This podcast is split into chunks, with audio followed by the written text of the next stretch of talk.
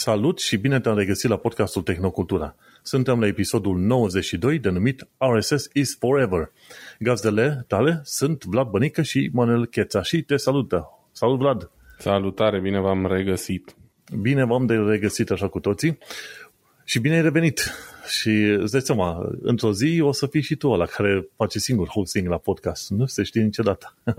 Mă, eu aș vrea, dar eu nu prea, nu, adică nu, n-am făcut niciodată chestia asta singur, știi? Tu ai mai multă experiență, îți e mai ușor, singur, nu știu, cred că aș lua o razna pe câmpii, aș vorbi două ore de ale mele și nu știu cât de ascultabil ar fi, așa că, na. Vedem, în timp, așa. Subiectele de astăzi sunt Amazon și mediul înconjurător, Spotify și RSS și VTubers. VTubers, pardon, nu VTubers, e VTubers. Bineînțeles, oriunde asculti tu podcastul ăsta, că e Apple, că e uh, Google Podcast, Spotify, tot ce vrei tu, nu uita să ne dai un like, share și recomandare, ori 5 steluțe, ceva de genul ăsta, în așa fel încât podcastul să ajungă la cât mai mulți oameni. Și bineînțeles, toată lumea este invitată să se înscrie la feed-ul RSS al podcastului și, desigur, să ne lase niște comentarii pe Reddit. Așa că aveți, aveți metode prin care să ne ascultați și să ne contactați. Bineînțeles, e pe tehnocultura.com unde avem show notes unde oamenii mai lasă comentarii din când în când și mulțumim frumos pentru asta. Și așa, bun, hai să te întreb, uh, Vlad, ce mai făcut în ultimele una, două săptămâni, așa, din punct de vedere a tehnologiei? Măi, am uh, fost acasă în România. În astea două săptămâni s-au întâmplat multe chestii. Acum nici nu știu de, despre care să vorbesc. Poate în, pentru episoadele viitoare o să mai aduc aminte de, de unele de altele. Dar o să încep așa, în stil tradițional, cu, cu un rant, cu, cea, cu chestia care m-a deranjat cel mai mult în uh, săptămânile astea și care a, început, care a început cu o chestie pozitivă, știi? Și s-a transformat, din păcate, într-un uh, fiasco. Uh, nu știu dacă știi tu, există o nouă rețea de telefonie mobilă în România care se numește Ioxo, Y-O-X-O.ro, mă rog. Pare nume uh, chinezesc. Mm, nu e nume chinezesc pentru că ține de, de Orange, e practic un serviciu prepay 100% digital um, oferit de cei de la Orange. Da? Ce înseamnă 100% digital? De fapt, ăsta a fost motivul pentru care m-a încântat inițial uh, treaba asta. Pentru că pe Yoxo nu trebuie decât să descarci o aplicație. Um, ai trei tipuri de abonament. Unul cu 50 de giga, unul 100 de giga și unul 150 de giga și ăla de 150 de giga îți oferă și uh, în roaming vreo, vreo 6 giga, ceva de genul. Prețurile sunt mega avantajoase, pornește de la 19 lei până la 39 de lei, ceea ce pentru mine care plătesc aici în Germania de miese pe nas pentru net puțin și de proastă calitate e senzațional. Și pentru că m-am dus acasă și am muncit, um, astea două săptămâni într-un apartament unde nu aveam conexiune la internet fixă pentru că nu locuiește nimeni acolo momentan, am avut nevoie de o soluție de genul ăsta. Și atunci am aflat de Ioxo și ce m-a încântat cel mai tare. Eu având iPhone, n-am un telefon dual SIM, da? Am un singur SIM pe care îl țin de obicei pe ăsta de Germania, dar pot să am N uh, e-SIM-uri pe, pe telefon. Și Ioxo um, îți oferă direct e-SIM, da? Adică descarci aplicația, îți alegi abonamentul și îți uh, instalezi SIM-ul pe, pe telefon direct. Ah, cum se mai face la un vest? În vest se face des așa. În vestul vest, că aici în centru nu există. Deci aici în centru eSIM cred că doar Vodafone oferă, în niciun caz furnizorii de prepay și cu atât mai puțin pe low cost. Uh, deci, nu. Practic, puteam să-mi transform uh, iPhone-ul într-un dual SIM, să-mi păstrez SIM-ul de Germania și să-mi dau chestia asta pe el, fără să trebuiască să plătesc efectiv un abonament. Teoretic și ăsta e un fel de abonament, că îl plătești lună de lună, dar poți să-l și anulezi de trei ori pe an. Na, în fine, nu fac eu acum, nu dau, uh, am dat deja și prea multe detalii. Ideea e că suna foarte bine. E sim, ușor de folosit, direct din aplicație, totul în regulă. Bun. În primele zile mi-am făcut un, uh, un cont cu un număr de telefon, cu, uh, mi-am luat abonamentul respectiv și după aia m-am gândit, bă, uite, văd că ofer, uh, oferă posibilitatea de portare, doar că deja era prea târziu ca să mai fac pe numărul ăla și da. mi-am făcut un nou abonament, tot la ei, că poți să-ți faci 100, cred, pe același cont, pe care mi-am portat numărul meu de telefon, care era pe altă rețea, nu contează. Da? Și am primit, făcând chestia asta, încă un beneficiu frumos din partea lor, 150 de giga de net gratuit, adică prima lună gratis. Excelent, da? Deci până acum numai chestii bune. Și acum trecem la partea negativă. Duminica când plecam spre casă, am zis, bă, hai să activez opțiunea asta cu roaming, pentru că, na, urma să fiu toată ziua pe drum, să mai ascult o muzică, una alta, nu știu ce, pentru 39 de lei oricum e mai ieftin decât plătesc aici pentru cei 6 giga pe care i-am, da? Deci 39 de lei ar veni la Ioxo și eu plătesc 13 euro, deci ceva mai mult decât dublu. Bun, intru în aplicație, selectez extra opțiunea cu roaming, nu știu ce, dau, stă un pic mm-hmm. macină, se învârte la eroare tehnică. Bă, nu merge. Asta e. Închid aplicația, o deschid din nou, zic poate a doua oară cu noroc. Nu merge nici a doua oară, aceeași eroare tehnică. Mai stau eu 5 minute, zic poate n-am semnal bun aici, că deja eram pe drum, conducea nevastă mea. Mai stau vreo 5 minute, mai încerc a treia oară. Eroare tehnică, zic asta e, mă las pe gubaș, am încercat de 3 ori, nu vreți banii, sănătate. Nu trec 10 minute și mi se iau de 3 ori banii din cont Aha, pentru extra opțiune. Da. Deci de 3 ori mi s-au luat banii din cont și ghiși ce extra opțiunea n-a fost activată nici azi la 3 zile după uh, ce s-a împlinit fapta. Și Ceea ce m-a supărat de fapt cel mai și cel mai tare este faptul că este imposibil să dai de cineva, la fel cum se întâmplă în din ce în ce mai multe situații în 2022, pentru că cei de la Yoxo oferă doar un serviciu de, de chat care nici măcar nu e live. Îți scrii tu mesajul și îți răspunde ei cândva. Bineînțeles că au o mențiune acolo cu uh, avem ore. multe noduri solicitări și vom reveni mm. maxim 72 de ore. Ei bine, au trecut câte Dumnezeu? Au trecut 48 mâine se fac alea 72, sănătate, eu mă duc la NPC, dacă mm-hmm. nu mi-au răspuns că asta e situația. Și nu mi se pare normal să nu există consecințe pentru chestii de genul ăsta, știi? Deci, eroarea tehnică n-a fost o eroare tehnică, banii mi s-au luat, dar extra opțiunea n-am, n-am primit-o. E așa un triple whammy, cum se zice. M-au, m-au făcut de trei ori, știi? Și um, o să-mi recuperez banii mai devreme sau mai târziu, e clar, dar modul în care se pune problema asta cu, cu suportul tehnic pe, pe mine mă supără extrem de tare. Din punctul meu de vedere, ar trebui să fie obligați prin lege oricine e în, e în, nu știu, oferă niște servicii contra cost de genul ăsta, să poată să, uh, adică să poți să dai de cineva într-un timp relativ scurt ca să rezolve o problemă de genul ăsta, știi? Uh, evident că vorbim aici de, nu știu cât, 18 euro în total, n-am sărăcit. Dar nu e normal să se întâmple așa, știi? Normal era ori să fie cineva disponibil pe chat-ul ăla în maxim 24 de ore, dacă nu pe loc, ori să existe și un număr de telefon, da? Pentru că până la, la urmă de e-mail ceva plătit. nu există. Mă, eu n-am găsit. Ha. N-am găsit. Am găsit azi cu chiu cu vai care exista un număr de ăsta de telefon, dacă sun la numărul 300, Um, uh-huh. Contra cost, bineînțeles, deci mai trebuie să mai dau niște bani ca să-mi dea ei mie bani înapoi, ceea ce iarăși nu e ok, în fine. Dar, evident, eu acum fiind în străinătate și neavând opțiunea cu roaming, că n-am putut să o activez, nu pot să sun la numărul ăla. Înțelegi? Deci sunt într-o situație din asta, iarăși, super paradoxală și proastă, în care n-am cum să sun, mi-au luat banii, nu mi-au activat opțiunea, nu dau de nimeni, și totul a început de la ceva ce părea o eroare tehnică, nici de cum, da, nu mă așteptam că o să mi se mai ia banii uh, ulterior. Ai motive acum să mergi în România, mai facem grătărel, mai stai la o bere și în timpul ăsta poate să răspund și ăștia. Nu vai, ANPC e una din puținele instituții românești în care mai am încredere și o să mă rezolve ei dacă altfel nu se poate. Uh, dar da, am vorbit, nu știu, 5 minute doar ca să vă spun nu vă luați Ioxo. Faceți orice altceva, nu vă luați Ioxo. Ei, nu, când a... sau cel puțin nu deocamdată. Poate pe viitor o să-și rezolve mizerile. Dacă tot ziceai de Orange și cu numeri din asta de rețele ciudate, Orange nu e la prima mișcare de genul ăsta să facă un fel de pseudo rețea de telefonie, înțelegi? Prin 2013-2014 au făcut o rețea numită Indigen și a fost prima oară când îți puteai lua un număr 0799. Am avut și eu pe atunci prin vremurile vechi de mult, știi? Și uh, n-a durat mult un an, un an și ceva și după aia au închis rețeaua. Zicea, ok, trebuie să te muți în altă parte, ori să te muți pe Orange normal, ce vrei tu. Și au creat rețeaua aia, rețeaua aia ca să-ți ca să-ți dea teoretic niște oferte mai bune sau ce vrei tu pe acolo, ca mai apoi să o închidă. Dar fiindcă Orange are istoric din asta, nu știi cât de mult o să mai ține și eu sau rețeaua asta altă pe care o deschis-o ei.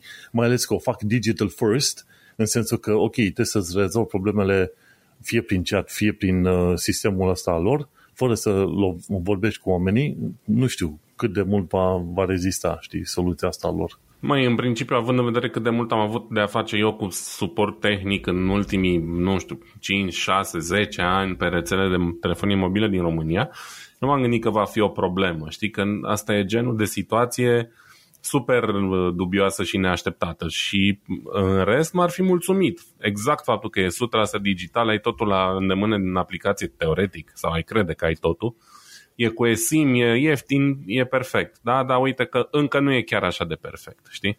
Doar că una e când, nu știu, nu prea ai semnal, când nu ți se activează o extra opțiune, nu știu ce, și alta e când îți zboară de trei ori o sumă de bani din cont și nu dai de nimeni să ți recuperezi, știi? Când vorbim de, de situații din astea, deja nu mai e, nu mai e amuzant. No. Uh, greșeală. Uite, Indigen, ce aveam eu, era de fapt un uh, fel de pseudo-rețea de la ăștia, cum îi zice, de la Vodafone, nu era de la Orange. Mm. Dar uh, interesant că ei zădeau și o jucărie micuță. Eu țineam minte că a fost portocalie, dar de fapt jucăria ei era uh, roșie. De aia era Vodafone-ul, de fapt, cu indigenul ăla, știi? Și da, ei aveau nu, rețelele astea, ci că se numesc Mobile Virtual Network Operator, ceva de genul ăsta, știi?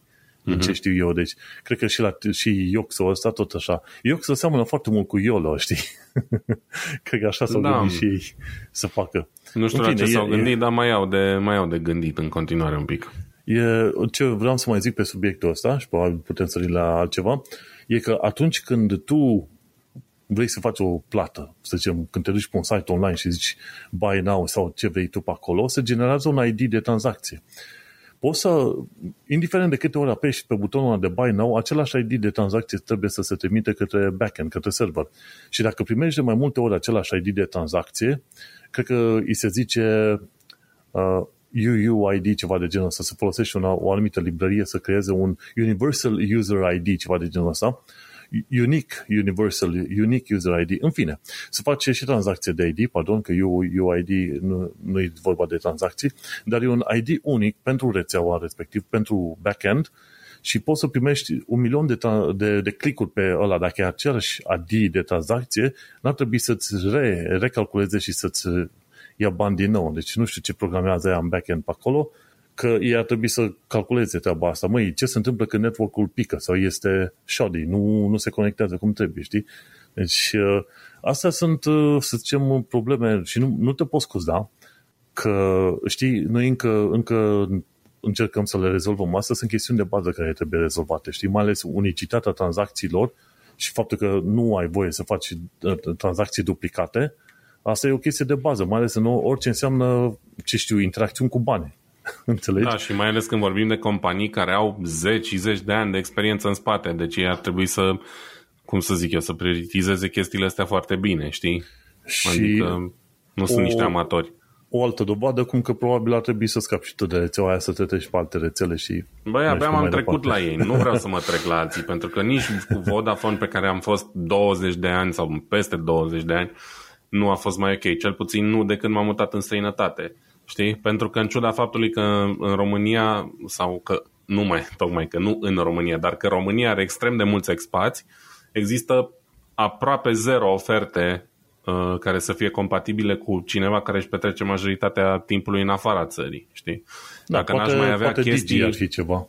Mă, nici Digi nu e o soluție. Digi are nevastă mea. Hai să zicem că la ea funcționează ok, îl avem ca backup pe ăla. Nu mi-aș mai fi făcut eu încă un număr. Dar la Digi e foarte proastă, cel puțin în România, calitatea rețelei, conexiunea, vitezele, etc. Și de-aia n-am vrut Digi. În fine, dacă n-aș mai fi avut uh, chestii în România, apartament, socotel, aș fi renunțat complet la numărul de România și cu asta basta, că n-am nevoie de, de două, știi? Dar, uh, na, din cauza că sunt așa cu fundul în două luni, cum se zice, încă, încă am nevoie de două ori pe an, câte două săptămâni. Uite, uite o idee revoluționară pe care nu prea vezi aplicată. Deci când ești în roaming, în sănătate, și ai ceva de genul Digi, cum are, cum are partenera mea, ea întotdeauna are legătură de internet și conexiune foarte bună. Pe oriunde se duce, dar fiindcă e în roaming, se conectează la cea mai bună rețea din zonă. Exact, da. Oi, oare nu se poate face ceva în genul ăsta și pentru România? Un fel de roaming intern. Adică, măi, eu sunt la Digi, dar pe mine să mă treacă pe orice fel de rețea, un fel de roaming intern, în așa fel încât să primesc cea mai bună legătură de date și de telefonie oriunde sunt eu în momentul de față. Eu n-am auzit o chestie discutată de roaming intern, înțelegi? Da, păi îți dai seama, ideea cu rețele de genul Digi și alte rețele din astea low cost e că ei închiriază lățime de bandă mai redusă de la un provider mare ca să poate oferi costuri mai bune.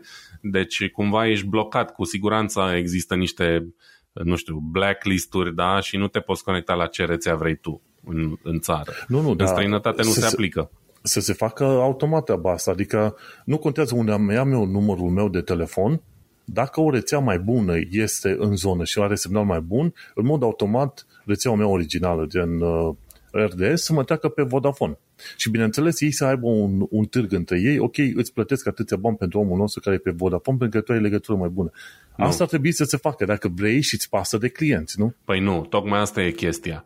Vodafone oferă serviciul la 50 de lei pe lună, da? Să zicem. Digi îl oferă la 25 de lei pe lună. Dacă Digi să-l poată oferi la 25 de lei pe lună, ei plătesc niște lățime de bandă la Vodafone, că ei n-au rețeaua lor proprie. Ei fac piggyback pe rețeaua Vodafone, da? Și Vodafone le dă o lățime de bandă mai redusă ca ei să poată oferi serviciul la jumătate de preț. Dacă s-ar putea conecta la oricare altă rețea, îți dai seama că ea n-ar mai beneficia din chestia asta. Și atunci nu funcționează așa. Cumva în roaming nu e foarte bine reglementată chestia asta și probabil că de aia nu, nu se aplică. Mă, știi? Să se țină cont că la tehnocultură s-a auzit de o idee gen roaming cu ghirmele de rigoare intern. Absolut, ca să fie absolut. mai bine omului pe viitor. Ei, în cazul Clar. meu pe linie, hai să trec la mine, pe linie din asta de tehnologie, în afară de faptul că fac muncă de coding și mă disează chestia aia și am uh, tot fel de probleme interesante de rezolvat, am jucat uh, jocul ăsta, cum îi zice fratele meu, Stray, cu Kata, Kata, cu pisica, pardon, cu Kata, cu Cat. am combinat română cu engleză și am zis Kata în loc de pisică. Și am jucat jocul ăsta, uh, Stray, și a fost într-adevăr interesant. În șase ore și jumătate l-am terminat. Nu este foarte, joc foarte pisicesc, pe cât este un fel de puzzle din ăla interesant, doar că în loc să ai, să zicem, un, uh, un roboțel mic sau cine știe ce să ai acolo, ai o pisică, știi? Și da, știu e, despre joc. Am auzit și ce ai vorbit în podcastul cu Dorin, că l-am ascultat, da. E, e simpatic pe anumite laturi, că poți să-mi iau un, poți să zgâri chestii, dar uh, mi-au luat și uh, doar în rare ocazii îți aduc zorcii aia să te atace, restul e relativ inutil, mi-au natul și că era fain dacă mi unai lângă un robot și robotul îți dădea atenție sau ceva. Deci nu se prea întâmplă treaba asta. Când zgârii, nu ajută la nimic toată acțiunea aia. Deci am zgâriat, efectiv, mi-am pus eu în cap să zgâri toate covoarele, toate mochetele, toate dulapurile, toți pereții care puteau fi zgâriați. N-am primit niciun achievement, nimic, nici o chestie. Deci, de ce să-mi zgâri eu ala?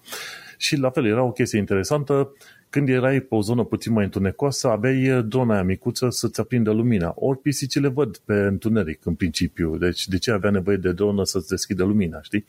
Și asta e o chestie care cumva au cam pierdut-o din vedere ăștia când au făcut jocul, zic, băi, pisicile de fapt ar trebui să vadă în low light, înțelegi? și a cam ratat aia, știi? Și poți să sar din loc în loc așa cât de cât, e mai mult un fel, hai, ai, ai putea să-l numești un platformer, știi? că nu aș, e un puzzler, platformer, nu neapărat un uh, adventure game, e mai mult un fel de hai să zicem să numim un fel de film interactiv, să zicem ceva de genul ăsta, dacă vrei să-i spui, dar e oricum simpatic, adică nu-mi pare rău că am petrecut X ore plimbându-mă pe acolo, într-adevăr e, e destul de relaxant. Te duci, te plimbi, mai devreme sau mai târziu ajungi să te și plictisești tot plimbându-te pe acolo, hărțile nu sunt deloc mari, dar uh, E interesant. Și, într-adevăr, finalul a fost destul de me, ca să zicem așa. Nu am să spun ce și cum pe acolo, ca să nu le stric oamenilor ideea, dar mă așteptam ceva la mai mult de la finalul ăla. Să aflu și eu mai multe, fie despre oameni, fie despre roboți, fie despre pisicile celelalte sau ceva. Și nu...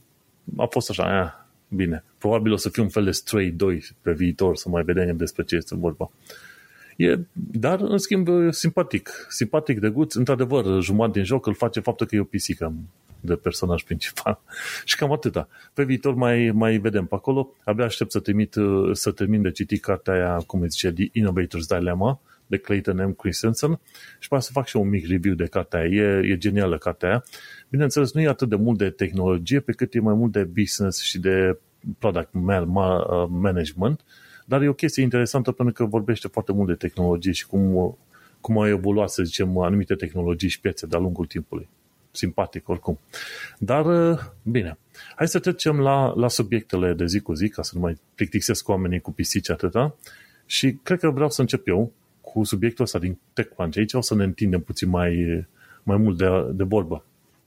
Și anume la TechCrunch, în uh, articolul ăsta pe care l-am pus în show notes la manuelcheța.com, la episodul 92, înregistrat marți, da? Marți pe 2 august 2022, ca să știm. Ei bine, în, în uh, link aici avem Spotify cere bani pentru butonul de play. Bine, nu este chiar numai pentru butonul de play. Este vorba de modul în care managiește playback-ul în aplicația de Spotify. Și uh, treaba care este, oamenii s-au plâns foarte mult de faptul, de modul în care se face play, playback-ul pe aplicația de Spotify. Și Spotify zice, las că vă facem noi să vă facem să plătiți dacă vreți să aveți o experiență mai bună în aplicația de, de Spotify, știi? Și ci că în curând va introduce un buton uh, de shuffle și un buton de play. Știi că, în mod normal, mi se pare că play-ul de la Spotify în aplicație este de shuffle play.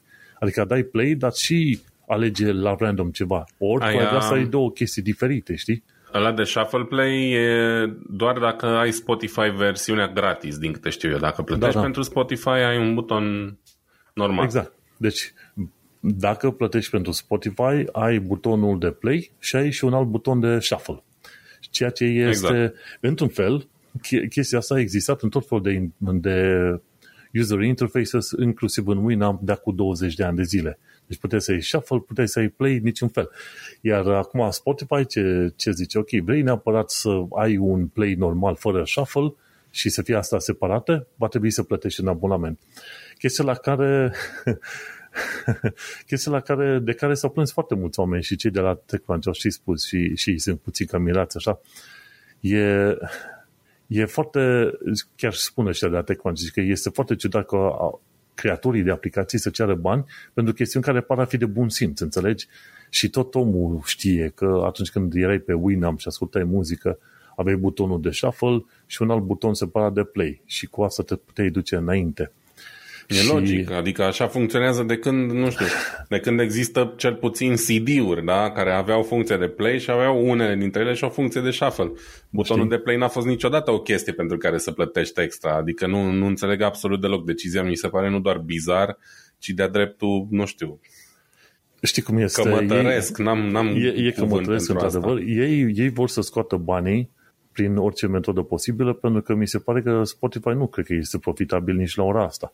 Ei primesc mult venture capital, oamenii bagă bani bine, acolo investitorii, după aia Spotify cumpără tot felul de companii și colom, cumpără și drepturi de la publisher, dar în schimb nu cred că este Spotify uh, profitabil. N-am, n-am, n-am verificat, dar nu-mi pare a fi profitabil. Eu nu știu de ce ai plătit pentru Spotify. Mi se pare un serviciu atât de prost.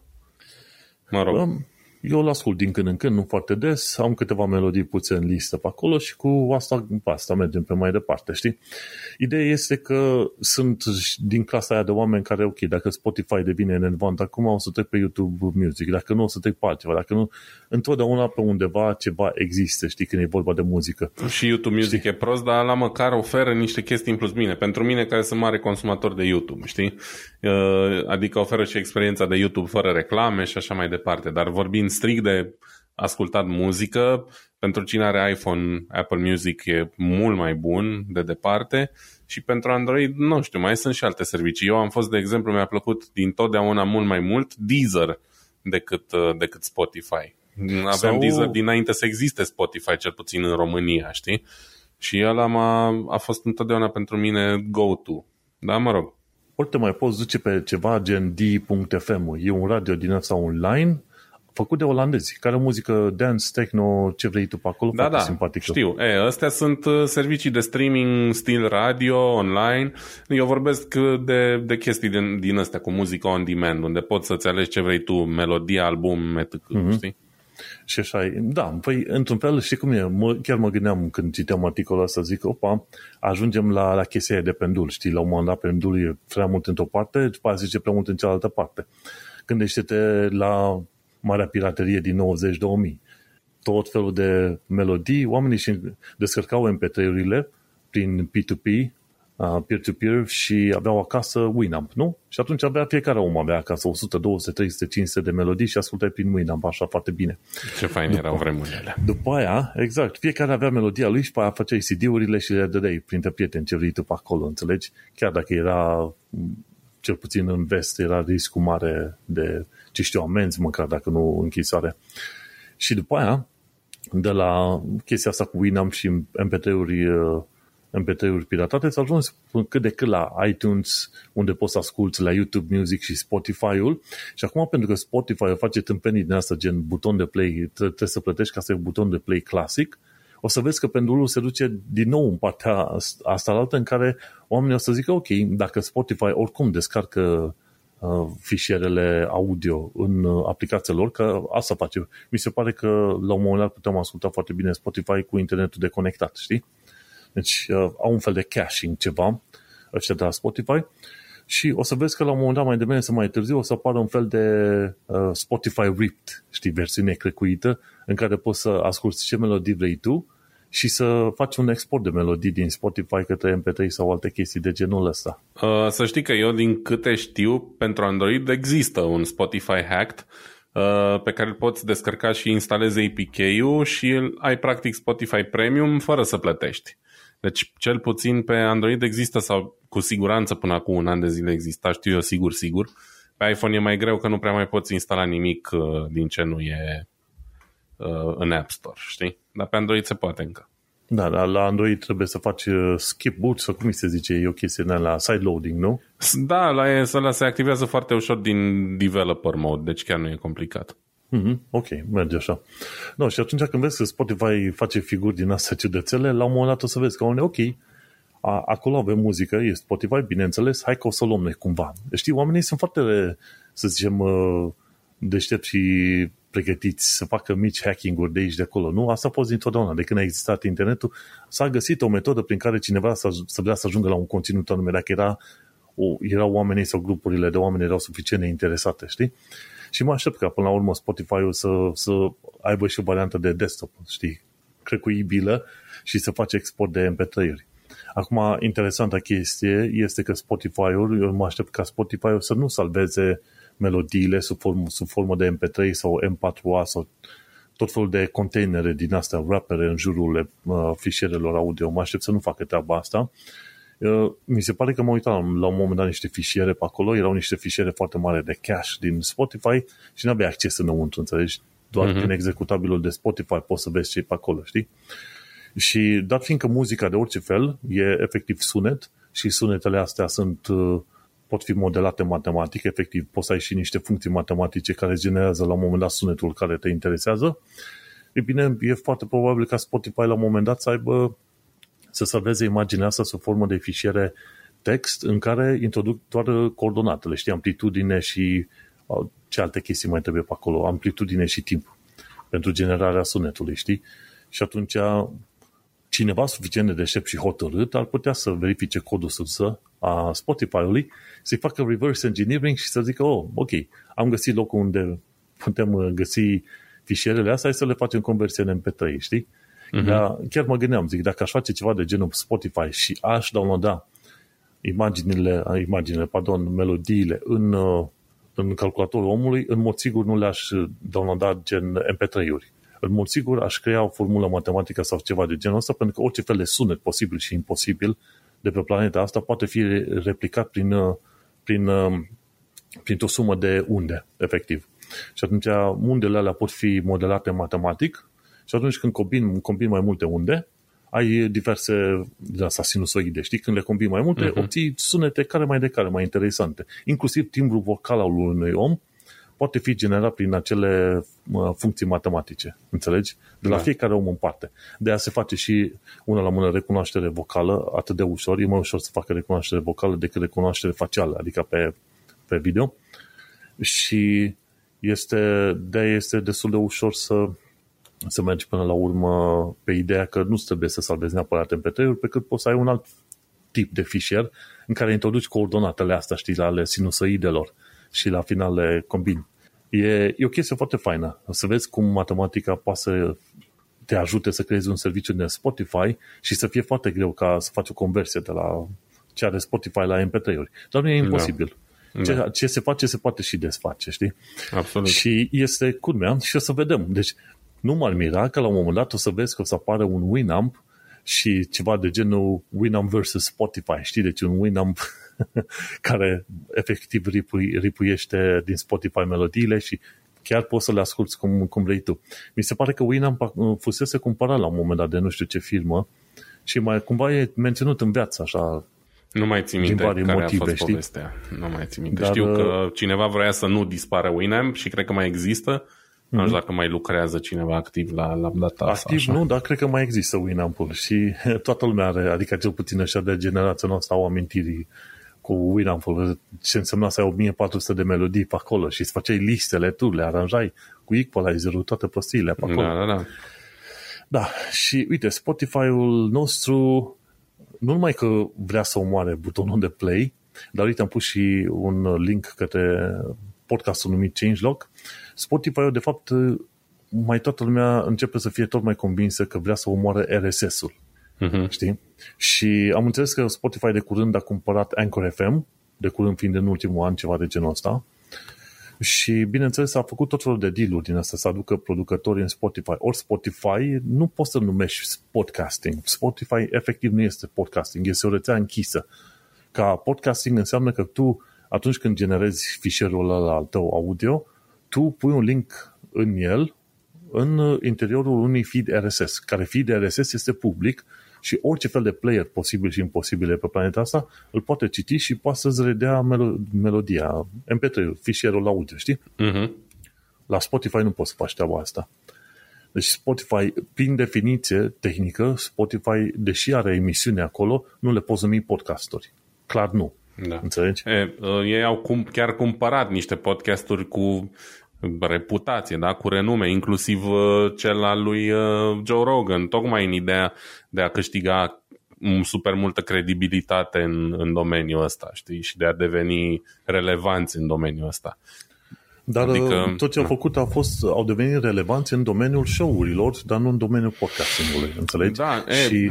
eu zic doar ce și-ar dori ei să se întâmple. Acum ce reușesc să facă, și, cum îi zice, din punctul ăsta de vedere, eu aș prefera ca Spotify să piardă la greu pe domeniul de podcasting, pentru că efectiv nu este deloc ok să iei un open standard și după aia să cumperi tot felul de platforme de podcasting să le incorporezi la tine și pe aia să chilărești partea de RSS. Înțelegi? RSS-ul în momentul de față s-ar putea să fie una, unul dintre cei mai mari dușmani, să zicem, uh, Spotify-ului, dacă Spotify vrea să se mute de, de pe muzică pe emisiuni, înțelegi? Da.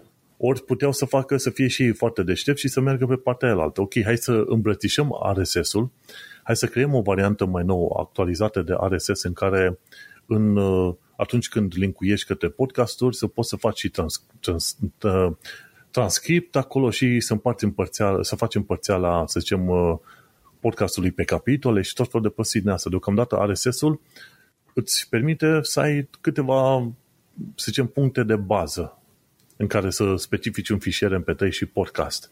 Dar, în schimb, uh, îți dai seama, lumea a evoluat, ai și transcripturi, pe care le poți pune pe acolo. Ai și capitole, efectiv să poți sări direct la o anumită parte din uh, podcastul respectiv. Iar RSS în mod uh, nativ nu suportă chestia asta cum, așa cum ar trebui, știi? Uh-huh. Și mhm. sunt, sunt readere de RSS la greu. Eu folosesc Feedly, unde am 300 de surse în Feedly pe RSS, ok? Și, uh, cum îi zice, podcasturi, ascult vreo 40 de podcasturi. Alea cum le primesc? Tot prin RSS cum îi zice, real simple syndication, înțelegi? Uh-huh. Și e culmea când îi vezi pe ăștia de la Spotify cum își dau așa importanță, nu numai că îți taie butonul de play, dar vor, vor să înghită cât mai mult platformele astea de, de podcasting. Și e interesant de văzut, uite, Anchor FM, ei erau cumva redistribuitori de podcasting sau chiar ei uh, generau fișierele de, de RSS? Mm, nu știu dacă vorbim de același Anchor. Eu am avut podcastul Diaspora Cast pe Anchor. Acel mm-hmm. Anchor care era un serviciu de podcasting, de hosting gratuit, um, care a fost cumpărat și el la rândul lui de Spotify. Și el mergea, cred că prin RSS, pentru că puteai să pui podcastul și pe platformele mari de acolo, știi? Mm-hmm. A, uite, că văd, în 2019, că uh, Spotify a plătit 340 de milioane pentru Gimlet și Anchor uh-huh. în 2019. Deci, recent, dar tot în 2019, da. știi? Da, eu cu Diaspora Cast uh, l-am avut tot timpul pe, pe Anchor, tocmai în ideea că na, era nou, mă gândeam eu așa, bă, n-are rost să investesc, să bag bani în Podbean sau în mai știu eu ce, uh, pentru că nu știam ce o să fac, cât o să fac, cum o să iasă și atunci Anchor cumva era cea mai bună platformă de hosting gratuită, adică nu știu dacă ar mai fi și altele, dar aia oferea super multe um, tool-uri și opțiuni foarte ok, știi? Și atunci a, a fost... Uh, Uite, Anchor FM, Anchor by Spotify mai nou, știi? Da. Creezi, distribui, uh, valorifici podcasturi, toate acestea gratuit, știi? Da. Hmm. Poate mai fi în, în continuare. Anchor sper că deocamdată mai uh, furnizează feed-ul RSS, RSS, nu știu. Are, are, sigur are. Da. Adică acum nu știu dacă mai are, dar avea. Nu, nu am uitat într-o zi așa. În principiu se pare că încă, încă mai are feed-ul RSS, dar uh, sper că nu, la o, nu vin la un moment dat cu ideea, ok, de acum încolo trebuie să treacă totul prin Spotify și uh, nu-ți mai permitem să prezinți feed-ul RSS. Și există riscul ăsta, dar fiindcă au fost cumpărați de Spotify. Spotify da. ar, putea fi, ar putea fi deștept și, într-adevăr, să permite Anchor să crească într-o platformă de podcasting mult mai puternică decât e acum și să rămână pe podcasting direct, înțelegi? Asta ar fi o chestie bună și a transformat pe Spotify din dușmanii RSS în prietenii RSS. Deci, și ar putea ajuta chiar și la popularizarea mai bine a domeniului și poate chiar să și plătească pentru development în uh, standardizarea RSS în varianta ce? Varianta ar trebui să fie varianta 3, nu știu, în curând. Nu știu, standardul RSS n-a fost actualizat foarte mult uh, de foarte multe ori și este Because extraordinar de util, da.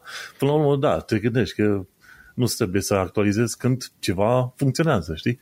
Da. Dar de aia zic, să fim, să fim foarte atenți pe chestia asta și cu lupă mare pe, pe cu ochii așa țintiți, țintiți pe Spotify, altfel nu pot să zic.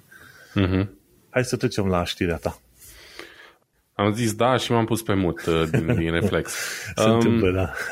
Da, știrea mea, de fapt, cum să zic, probabil că e o chestie așa pe care am găsit on The Verge, dar e o chestie de actualitate pentru că vara asta foarte toridă a dus iarăși, nu știu câta oară, în discuție foarte largă uh, tema emisiilor de, de carbon și așa mai departe. Și uite că a apărut uh, chiar ieri în The Verge știrea asta, um, din care aflăm că um, poluarea mediului făcută de compania Amazon este din ce în ce mai mare. Aici explică, uh, adică na, în știrea despre modul în care um, crește și cât de alarmant cresc emisiile de, de gaze de seră ale companiei Amazon, în ciuda uh, eforturilor pe care Amazon le face pentru a se vinde ca o companie prietenoasă cu mediul sau ca un lider în, în lupta cu, uh, cu încălzirea globală. Um, și nu doar uh, cu puține procente, ci chiar cu 18% au calculat uh, că, ar fi crezut, că ar fi crescut uh, emisiile în 2021 față de 2020, ceea ce este absolut enorm. Uh, și astea vin dintr-un raport de sustenabilitate al Amazon, deci nu sunt cifre inventate. Um, cifrele SEC, gen faptul că a generat 71,54 de milioane de tone metrice de dioxid de carbon, nu prea ne spun multe nouă, dar ar însemna circa 180 de centrale, um, centrale electrice pe gaz în fiecare an. Deci cam asta, cam asta e cantitatea și dacă ne întrebăm oare de ce, păi pe lângă tot ce înseamnă, nu știu, fabrici, depozite de ambalare, nu știu ce, transportul coletelor, da? Trebuie să nu uităm că printre operațiunile Amazon se numără și chestii de servere, da? care sunt extrem de energofage, servere astea de AVS și așa mai departe, alte servicii de genul ăsta. Um, ceea ce e cumva cel mai trist este faptul că în 2019 Bezos anunța cum uh, compania își dorește să, să ajungă la un uh, Uh, la emisii net zero de, de dioxid de carbon până în 2040. Evident, o chestie care nu doar că are slabe șanse să se întâmple, dar se pare că ar merge chiar împotriva acestui, uh, acestui curent. Și, practic, din știrea asta, ce am, ce am vrut eu să vorbesc cel mai mult e treaba asta cu net zero. Uh, se vorbește din ce în ce mai mult despre chestia asta, net zero, emisii net zero, știi? Mai ales de companii din astea extrem, extrem de poluante, corporații enorme din lume care au ei toți planuri de a ajunge la emisii net zero până în whatever, 2040-2050, niște cifre seci în care probabil foarte mulți dintre noi nu vom mai fi în viață, poate nu eu sau tu, dar multă populație actuală a globului nu va mai fi în viață atunci și ei atunci poate să promită peste 30 de ani absolut orice și că o să ne îmbrăcăm toți în aur în 2050, că are la fel de multă relevanță. În fine, Um, și am, m-am gândit așa să explic un pic uh, care e treaba cu, cu net zero și ce înseamnă chestia asta. Um, asta a venit, sau mi-a venit în cap și după ce am citit um, cartea asta um, referitoare la, la Elon Musk, Tesla Powerplay și la modul în care a ajuns Tesla uh, compania care e în ziua de azi. Și chestia asta cu, cu, cu net zero, de unde vine de fapt? Cineva am impresia că prin acordul de la Paris din 2009 sau ceva de genul ăsta, a inventat ideea asta de carbon offset. Și ce înseamnă carbon offset-ul ăsta? Înseamnă că tu, Manu Cheța, poți să poluezi cât vrei tu de mult, da? Că dacă ai suficienți bani la dispoziție și îmi dai mie Vlad Bănică din banii ăia care eu plantez uh, două mușcate în balcon, uh, poluarea pe care o faci tu e offsetuită sau anulată de uh, mușcatele pe care le-am plantat eu. Și există, practic s-a creat o nouă piață, efectiv, da? în care unii fac bani plantând copăcei sau făcându-se că, nu știu, extrag dioxidul de carbon din atmosferă, o chestie care momentan e foarte puțin probabilă. Da? E, cum să zic, există doar o fază de cercetare, care nici aia nu se știe foarte exact cât de dezvoltată e. Deci, practic, cu, cu emisiile net zero se merge foarte mult și pe promisiuni. Da? Momentan nu se pot realiza toate uh, proiectele alea megalomane despre care se vorbește. Și atunci, companiile ca uh, Amazon dau bani la companii ca Tesla, care Tesla zice, noi făcând mașini electrice, mașinile electrice nu mai poluează nu știu cât, da? cât polează o mașină convențională.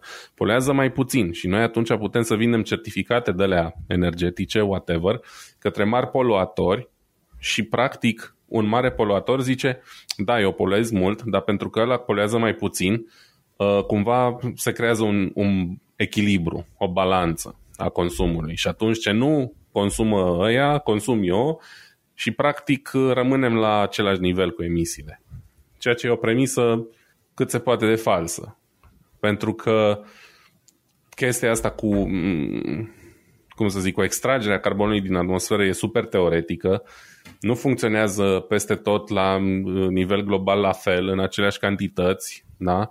Există multe proiecte ok, dar și multe care eșuează și dacă ei, nu știu, dacă o companie plantează 10.000 de pomi în scopul unei emisii net zero pentru nu știu ce mare poluator, și într-un incendiu ard 100 de mii de pomi, am cam făcut ceva pe, pe neutralizarea aia, știi? Deci astea sunt așa niște chestii super, super teoretice care ar funcționa într-o lume ideală în care n-ar exista incendii forestiere, în care toți pomii ar extrage la fel de mult dioxid de carbon din atmosferă și așa mai departe. Și um, pe scurt, există extrem de multe companii, evident cei mai mari poluatori din lume, care încearcă să, să profite de vrăjeala asta cu, cu net zero. Zic vrăjeală pentru că momentan cam ăsta e stadiul în care se găsește. Poate la un moment dat o să fie plauzibil, dar nu prea curând. Și cineva a făcut un site care se numește zerotracker.net unde putem vedea fix chestia asta. Ce companii um, plănuiesc ce fel de reduceri de, de emisii de dioxid de carbon în următoarea perioadă. Și putem vedea, de exemplu, că cea mai mare companie de pe lista asta, cred că e cea mai mare, nu știu exact ordinea în care sunt sortate aici, Walmart, de exemplu, o companie de 559 de miliarde de dolari pe an uh, în casări, își propune până în 2040 să fie net zero. Na, ce înseamnă 2000, net... 2040 inițial cam departe, nu? Adică 18 ani zic, de acum încolo? În 18 ani, foarte multă populația Pământului care citește acum despre planurile lui Walmart nu o să mai fie aici. Și atunci, în 2040, cum să zic eu? O să zic, a, păi n-am reușit, dar în încă 5 ani o să reușim, sau mai știu eu ce. În fine, Walmart e în retail, da? Următoarele patru companii sunt Royal Dutch Shell, adică Shell, benzinăriile, Sinopec, care e compania națională petrolieră a Chinei, Petrochina, altă companie chineză, mm-hmm. Aramco, compania saudită și apoi vine și Amazon. Da?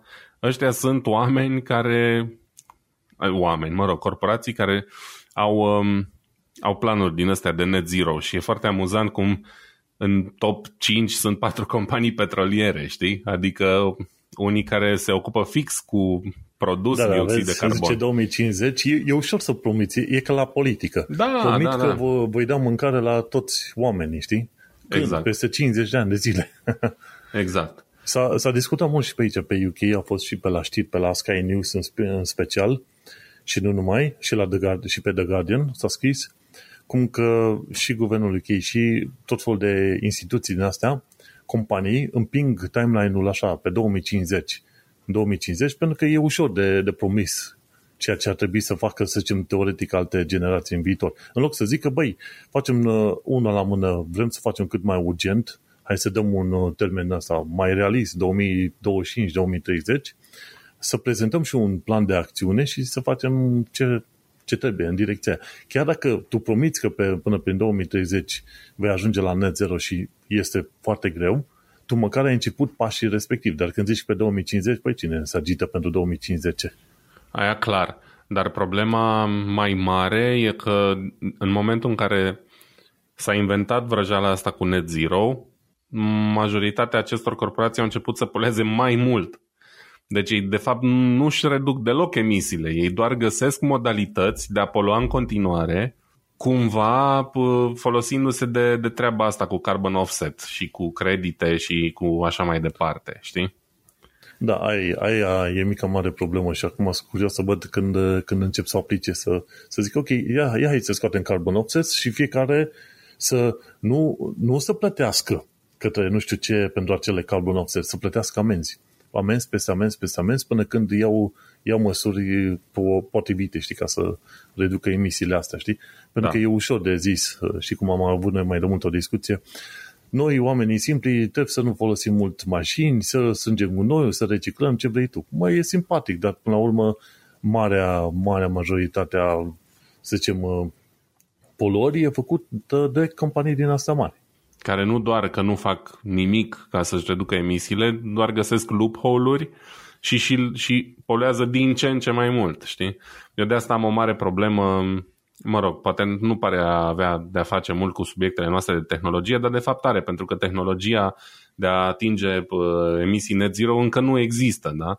Se vorbește mult despre tot felul de dispozitive de înmagazinare a dioxidului de carbon și de a-l îngropa în pământ, alții zic de, a, de a-l fixa în mare cumva, dar nu există toate tehnologiile astea momentan. Știi? Deocamdată da, e teoretic și normal că trebuie investit cât mai mult și pentru chestia asta regenerabile, plus nucleare. Știu că e o părere, să zicem, ne, nepopulară, dar într-adevăr, chestiile astea, centralele nucleare, într-adevăr, sunt uh, mult mai utile decât uh, ce ai vrea să faci tu, tot ce înseamnă din punct de vedere al petrolului și cărbunilor.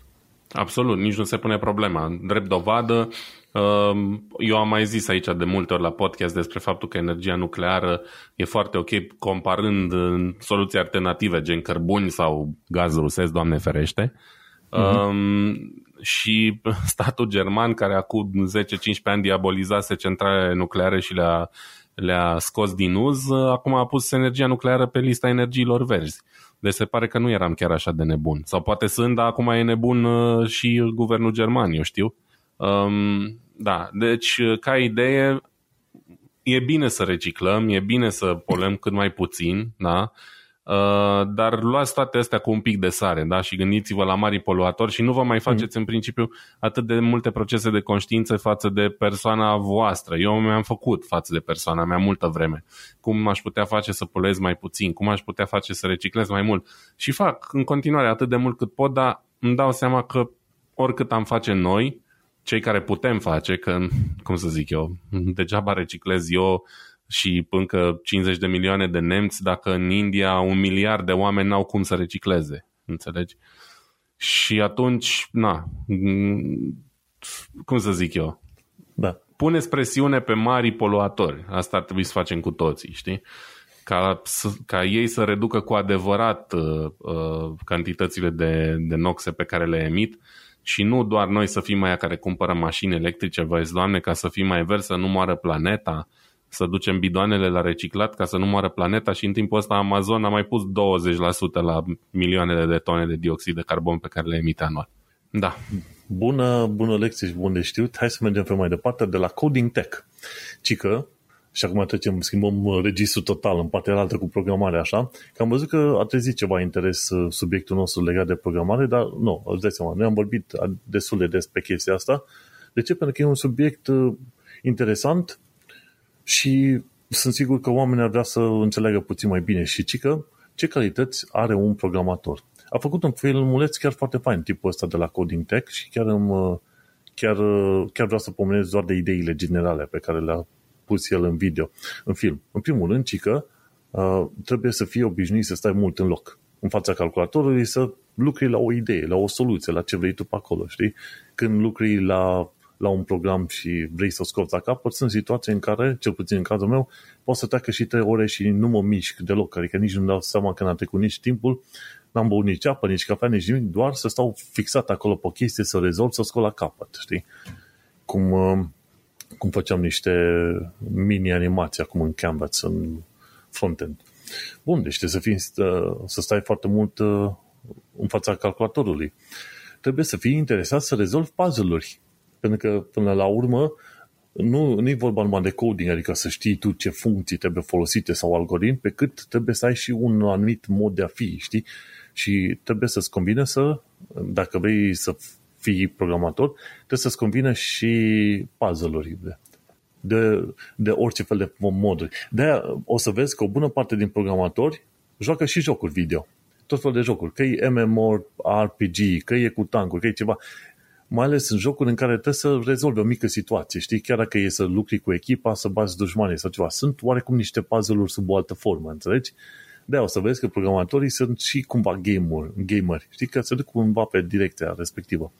O altă chestie interesantă, ci că dacă, dacă nu te bucuri după rezolvarea unei probleme, s-ar putea ca munca de, de, asta, de coder să nu ți se potrivească. știi? E, o altă, e un punct foarte interesant aici. Tot filmul ți vreo șapte minute, știi? Să zicem, uh, de exemplu, dacă ai probleme cu tascurile repetitive, știi? Câteodată trebuie să repeți și să repeți același lucru, să-l rezolvi din cap până în coadă ca să o scoți la capăt, știi? Și câteodată, într-adevăr, uh, vei nimeri în, uh, în situația în care trebuie să verifici același lucru probabil 50-100 de ori ca să vezi dacă programul, soluția și toate cele rezolvă tot felul de probleme din asta, gen edge cases, știi? Și atunci problema principală în toată chestia asta e că oamenii nu cred că programarea e o activitate creativă. Ori programarea în sine este o activitate creativă. Și trebuie să gândești, creativitatea nu vine numai în, ce știu, în muzică, în scris, în pictură, ce vrei tu, ci efectiv este vorba și de modul în care reușești să rezolvi o problemă, înțelegi? Deși asta este foarte importantă pentru oameni. Bineînțeles, zice aici să ai toleranță la, la frustrare, gen, ok, dacă nu reușești să găsești răspunsul în 50 încercări sau lucrând la o problemă timp de câteva ore, să nu renunți, înțelegi? Ca programator, în principiu, una dintre calitățile tale ca programator este odată ce dai de o problemă, mă, nu te lași până nu o să capăt. Indiferent de timp și de energie, de ce vrei tu că te duci pe forumuri, că intri pe Google, pe ce vrei tu pe acolo, până la urmă înveți cumva să dai de problema aia și să-i dai de capăt problemele alea, nu, te, nu renunți, știi? Și, bineînțeles, se, este foarte important în perioada asta, înainte nu să pune importanță pe chestia asta, dar să lucri în echipă. Dacă ai o soluție să împarți cu, cu colegii tăi, să accepti soluțiile date de colegii tăi și așa să înveți să crești pe mai departe. Și sunt destule cazuri în care tu trebuie să accepti soluțiile date de alții, de manager, de oameni care învață mai bine, care știu lucruri mai bine decât tine, înțelegi? Deci dacă nu-ți place să primești sfaturi legate de îmbunătățirea muncii tale, e cam greu să te duci ca programator, înțelegi? Dacă și la fel, cred, că, nu... cred că e greu oriunde, adică dacă nu accept sfaturi legate de îmbunătățirea muncii tale, nu știu zău unde, unde poți avea succes, adică e la mintea cocoșului. Trebuie să înțelegi că nu toate chestiile astea ți sunt spuse în uh, nume de rău, știi? Mm-hmm. Exact. Trebuie să ai și răbdare foarte multă, știi? În ceea ce înseamnă, mai ales când trebuie să te lupți cu bagurile, știi? În principiu, când, uh, când tu lucrezi la un cod ceva, uh, sunt situații în care poți să zici, băi, am, uh, am ceva probleme, de mai am nevoie de ajutor, dar nu există situații în care nu se poate rezolva, o lăsăm așa.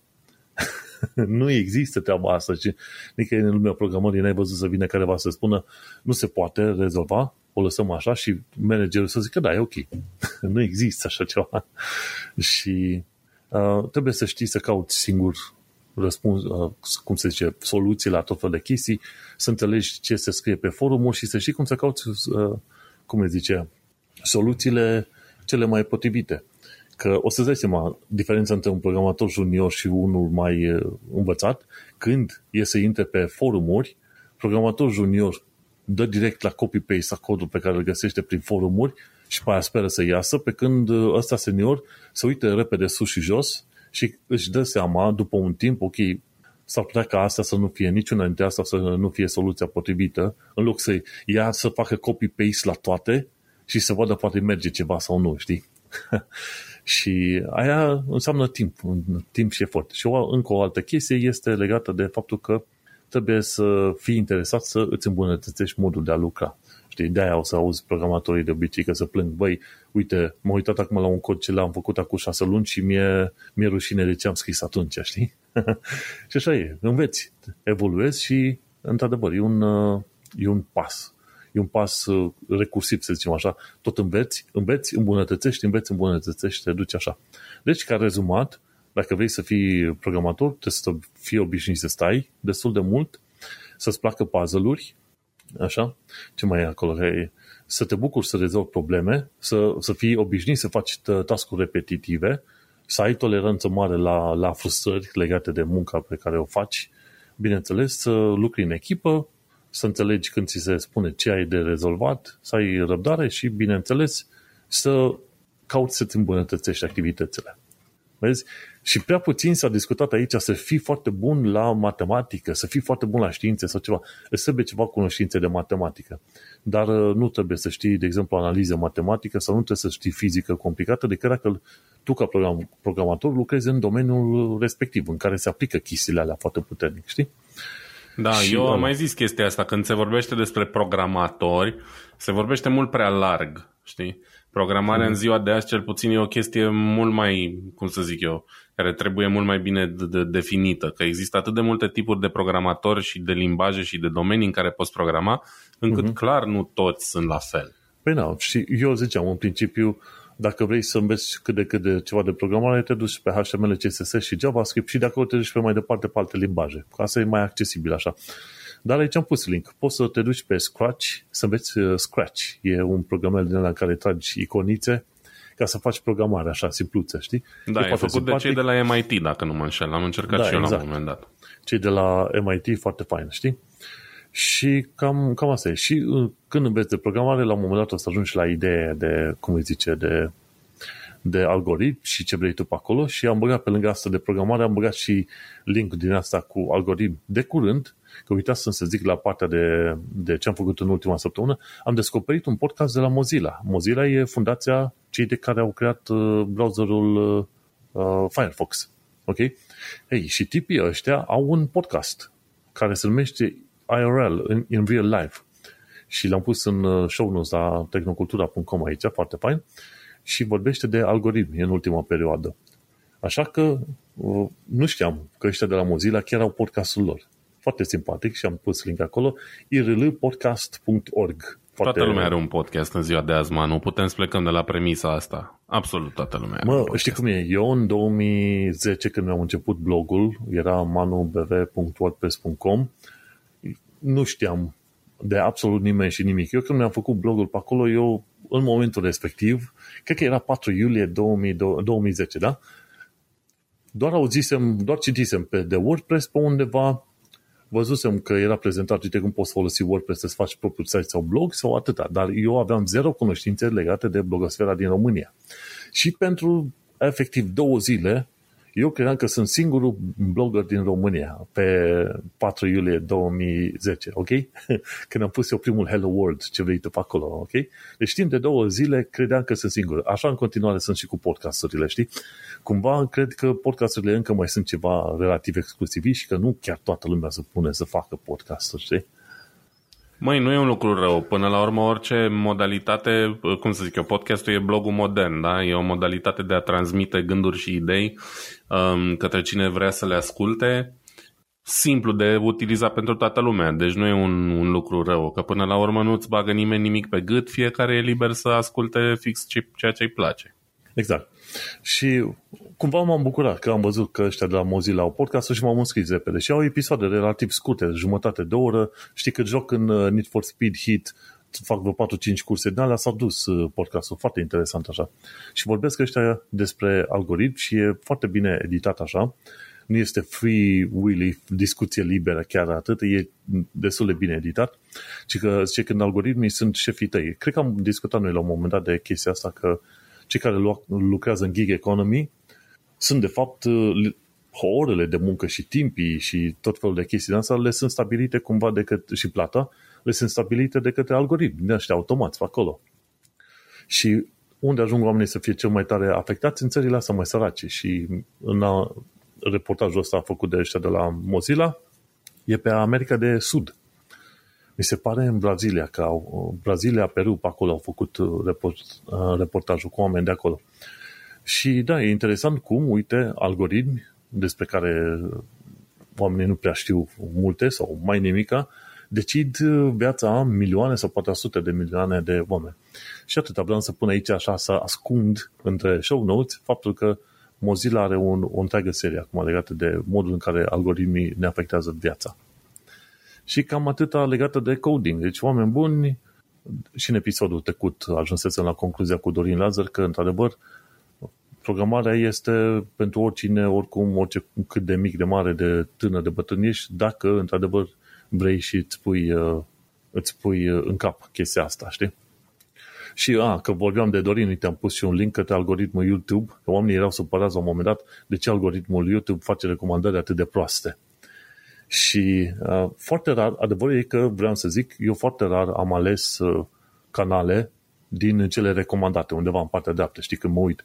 Una la mână, eu nu, nu, nu dau, nu permit uh, funcția de autoplay, la mine autoplay e off, și a doua la mână, mai, cred că vreo 98-99% din canalele pe care le urmăresc pe YouTube, adică aproape vreo 300 și alea, au fost din uh, un uh, canal de YouTube l-a recomandat pe altul. Ori am citit undeva, ori am citit într-o carte, un blog, am, am auzit de canalul respectiv pe, într-un podcast. Și așa m-am înscris.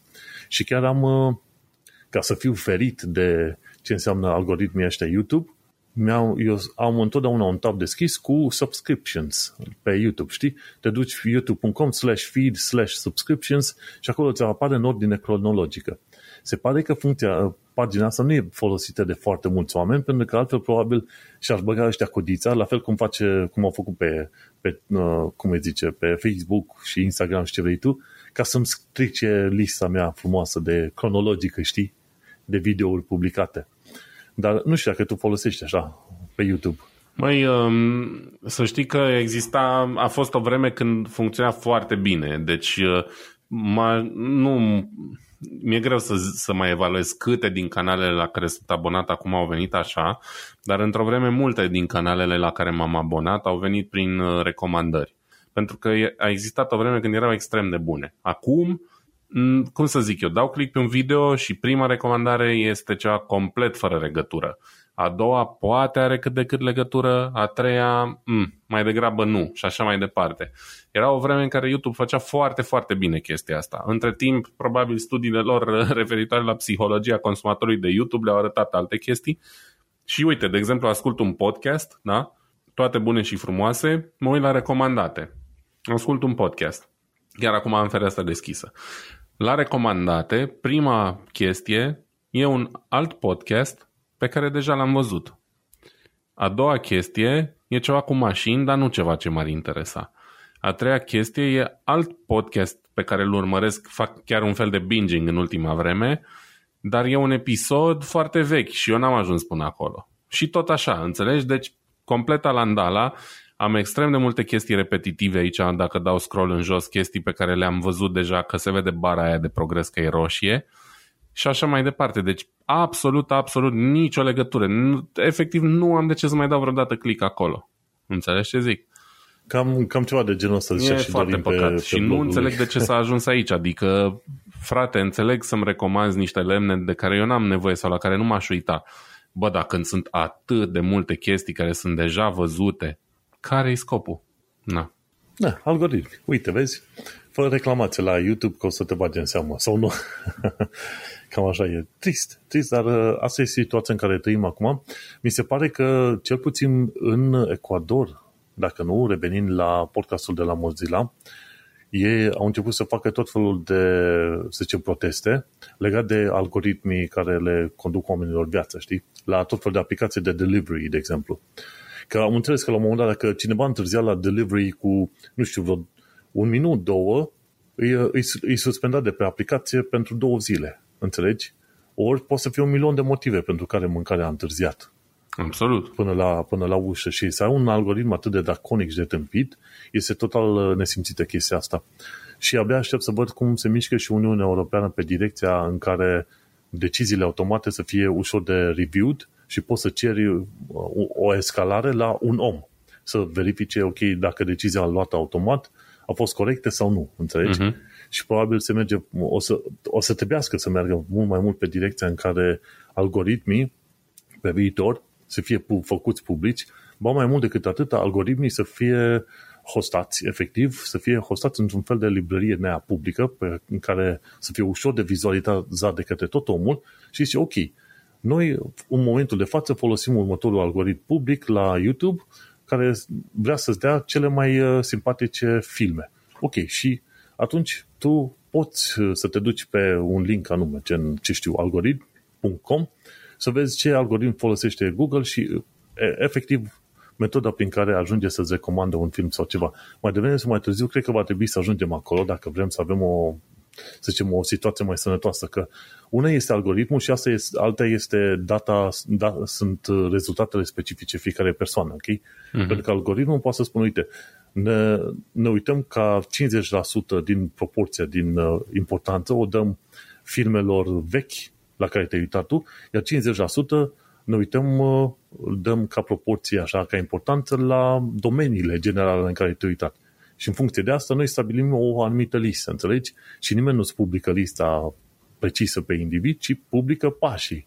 Da. Înțelegi? Și chestiile astea ar trebui publicate. Deci algoritmii ăștia nu numai că ar trebui publicați cu diagramă, dar ar trebui publicați inclusiv cu codul sursă ca să poată să fie verificate, știi? Și o chestie, o discuție de genul ăsta a fost la un moment dat și pe, și pe UK, când uh, să știi că mai au avut noi discuția asta, Da. când s-au aplicat, s-au dat niște note pe baza unui algoritm care nu funcționa tot mai bine și algoritmul respectiv era făcut în așa fel încât la școlile private să dea note mai mari decât la școlile de stat pe UK. Uh-huh. Și asta era o chestie destul de nesimțită și discu- spuneam și mai de mult, băi, orice fel de algoritm automat folosit pentru a decide ceva legat de viața omului trebuie făcut public, cu fiecare Clar. linie de cod. Ok, bun, dar uh, mergem pe mai departe. Uite, avem niște știri pe scurt pe aici, înainte de orice, de la Rest of World. E, e fain uh, site-ul ăsta, Rest of World, pentru că mai afli chestiuni din, uh, din alte locuri, știi? Atunci când am aflat noi că e aplicația aia în Turcia care îți face citirea în ceai, știi? În, Da, uh, da, da. în ceai și în cafea. Foarte tare ideea asta. Chiar tu zice că nu, ți, nu ți-a venit în cap că o făceai tu. Păi da, poți să știi. Încă îmi pare rău, încă regret. Știi? No, și Rest of World are chestia asta din altă parte, adică altă parte față de, ce știu, SUA sau Europa, știi, clasică. Și atunci am aflat de la Rest of World despre exploatarea din domeniul VTubers. VTubers e Virtual Tubers. Și este vorba de o o, nouă, o relativ nouă industrie prin zona Japoniei, Coreei și Chinei, în care entertainerul din fața ta nu mai, nu mai este o persoană fizică, ci este o, ceva animat, știi? Și atunci, și atunci toată chestia asta este că cei care vor să fie entertaineri trebuie să fie și, să țină și pe oameni în priză, știi, vreo 4-5 ore, să, să țopăie, să facă pe acolo, înțelegi? Și rezultatul este oameni plătiți prost, nu-i vezi în persoană pe față cine sunt, ci vezi doar un avatar, înțelegi? Și de-aia și spune VTubers. Și este foarte interesant că cumva chestia asta cu uh, VTubers și avatar n-a cam prins în Europa și în, uh, în America de Nord, dar a prins foarte puternic în zona Asiei, pe acolo, știi? Da, e oricum o afinitate pentru chestia asta pe care eu nu o înțeleg, adică mm-hmm. se simt mult mai confortabil așa decât cu persoane reale. Nu știu de unde vine asta. Mi-ar plăcea nu știu, să într-o zi poate ne bine. Ideea este da. că s-ar putea ca și noi să vedem prin Europa sau America de Nord mai devreme sau mai târziu chestiile astea cu avatar. În loc să facă, în loc să fie omul pe ecran, să fie cu avatar. Și acolo altă tehnică, altă mâncare de pește. Bine, ce vreau să mai vorbesc? Trei chestii foarte pe scurt aici, ca să terminăm într-un minut, două. De la Techno- Technology Corrections, am aflat cum funcționează ceva mai bine mașinile de scris. Mașinile de scris, pardon. Unele mașini de scris îți permiteau să ștergi litere. Și era foarte interesantă faza asta. Având o bandă neagră de polimer, care atunci când era lovită de literă, făcea un șanț pe hârtie și lăsa atunci vopsea acolo, e bine, acele, acele mașini de scris aveau o altă bandă adezivă, albă. Știi? Banda de polimer era neagră, banda adezivă era albă. Și atunci ce se întâmpla? Dacă vrei să ștergi o anumită literă și ziceai, ok, vreau să șterg litera asta, era, mi se pare, o tastă specială, ziceai, ok, uh, remove letter sau ceva de genul ăsta, atunci ce se întâmpla? Banda albă era scoasă la înaintare și litera era lovită exact în același loc de către piciorul respectiv cu litere, știi, piciorul metalic. Și lovind așa de vreo 3-4 ori, reușeai să, cu bana adezivă, reușeai să, efectiv să iei înapoi, cum îi zice, vopseaua lăsată pe hârtie. Tu știi că am folosit o mașină din aia de scris la un moment dat, mai mult ca novelty, că nu sunt atât de bătrân încât să mai fi trăit în era mașinii de scris, dar am folosit când eram eu mai tânăr la cineva care mai avea una și chiar o folosea zi de zi. În, uh, prin anii, nu știu, la sfârșitul anilor 90, când computerele nu erau chiar pentru toată lumea. Și mm-hmm. mai existau în România, se mai foloseau. Și da, e, e foarte tare faza asta. Uite, n-am știut, n-am, n-am lucrat cu mașini de scris ever, dar într-adevăr nu puteam imagina așa, într-un minut, două, cum ai putea șterge o anumită literă scrisă și procedeul e foarte simpatic și deștept așa, modul în care făceau treaba asta. Practic, benzile alea corectoare, știi că poate, sau poate, probabil că știi că există niște benzi corectoare care fix pe principiul ăla funcționează. Au o chestie așa ușor adezivă albă înăuntru și le trăgeai peste cuvintele pe care le greșeai, știi? Și da. răm, uh, aplica o bandă. Cam ăla e principiul pe care funcționau și astea. Mm-hmm. Foarte, foarte simpatică treaba asta. Deci, uite, mașini de scris puteau într-adevăr să șteargă litere. De la TechAlter au aflat despre costul enorm al mașinilor. Și tipul ăsta a făcut niște calcule pe acolo și chiar dacă iei o mașină asta mai micuț, un Volkswagen Golf din asta mai micuț, ci că după zeci de ani de zile de utilizare, tu efectiv la cumpărarea mașinii, reparații, taxe, benzină, ce vrei tu pe acolo, se pare că oamenii ajung să plătească până la cel puțin în lumea veste, de vest, adică Germania și așa mai departe, ajung să plătească și 360.000 de euro ca utilizator de mașină, știi, pe, pe viață, lifetime, știi, când calculezi toată chestia asta. Și nu numai că ei cheltuie 360.000 de euro, dar și statul cheltuie la fel 10 până la 100 de mii de euro pe tot parcursul ăsta ca să, ce să facă? Să facă străzile, să facă altă infra- infrastructură, poduri, ce vrei tu pe mai departe, ca să ajute, de exemplu, la existența mașinilor. Deci, nu, nu am făcut un calcul cumulativ să văd într-adevăr cât de scump ar fi o mașină pentru cineva, dar într-adevăr, uite, tipul ăsta a făcut de la Techalter și pe unii oameni îi costă cel puțin 300 de mii de, de, de euro pe toată viața, cel puțin în Germania. Nu știu pe România cât ar costa. Probabil la fel, fiindcă mașinile costă la fel. Uh, dacă vorbim de mașini noi, o să mă uit și eu la video, nu l-am văzut, dar sunt curios pentru că, na, e unul din subiectele mele uh, de suflet automobilul și sunt curios să văd uh, exact despre ce vorbește el aici. E clar că există niște costuri mari, dar acum depinde cum folosești mașina, nu știu ce, și nu vreau să vorbesc înainte să văd uh, video. Da, uite-te și asta. Chiar, chiar ar trebui să dea de gândit foarte, la foarte multă lume, știi? Să te orientezi mai mult pe mersul cu bicicleta și transportul public. Asta înseamnă și autoritățile să vrea să investească mai mult pe direcția asta. Bun, și o ultimă chestie pe astăzi de la Science Stories, de la Bogdan, prietenul nostru de la Science Stories, a publicat un filmuleț nou în care uh, explica oamenilor ce este Science Stories și că îi invita să publice articole pe sciencestories.org. Deci, dacă ești pasionat de știință, tehnologie, programare, ce vrei tu pe acolo, mai multe tot fel de domenii din asta tehnice și vrei să scrii, de ce nu? Du-te pe science-stories.org și atunci poți, poți participa ca creator de articole pe platforma respectivă. Bineînțeles, numele tău va fi foarte bine precizat acolo și pus ca autor, vei fi și tu autor pe acolo și poți ajuta pe oameni să înțeleagă mai bine, ce știu, domeniul de care ești tu pasional, adică. E o idee faină, fiecare cum, cum știe mai bine, de ce nu, pe science-stories.org și cam atât. Acum, la final de episod, Vlad, shameless plugs? Uh, nu am niciun shameless plug. Foarte bine. Te găsim în continuare pe YouTube la canalul ăla Digital Analog. Păi nu-ți mai ascult și eu din când în când când am ocazia. Iar da. pe mine mă găsește lumea pe manelcheța.com unde am podcastul Un Român în Londra. Acesta a fost podcastul Tehnocultura. Am ajuns la episodul 92 denumit RSS este forever și am vorbit despre Amazon și, Amazon și mediul înconjurător, Spotify și RSS și despre VTubers. No, noi ne mai auzim pe data viitoare și sperăm să fiți bine și eventual poate să jucați un, un joc la Stray. da, Vlad și Manu te salută, ne auzim pe data viitoare. Pa, pa! Numai bine, ciao!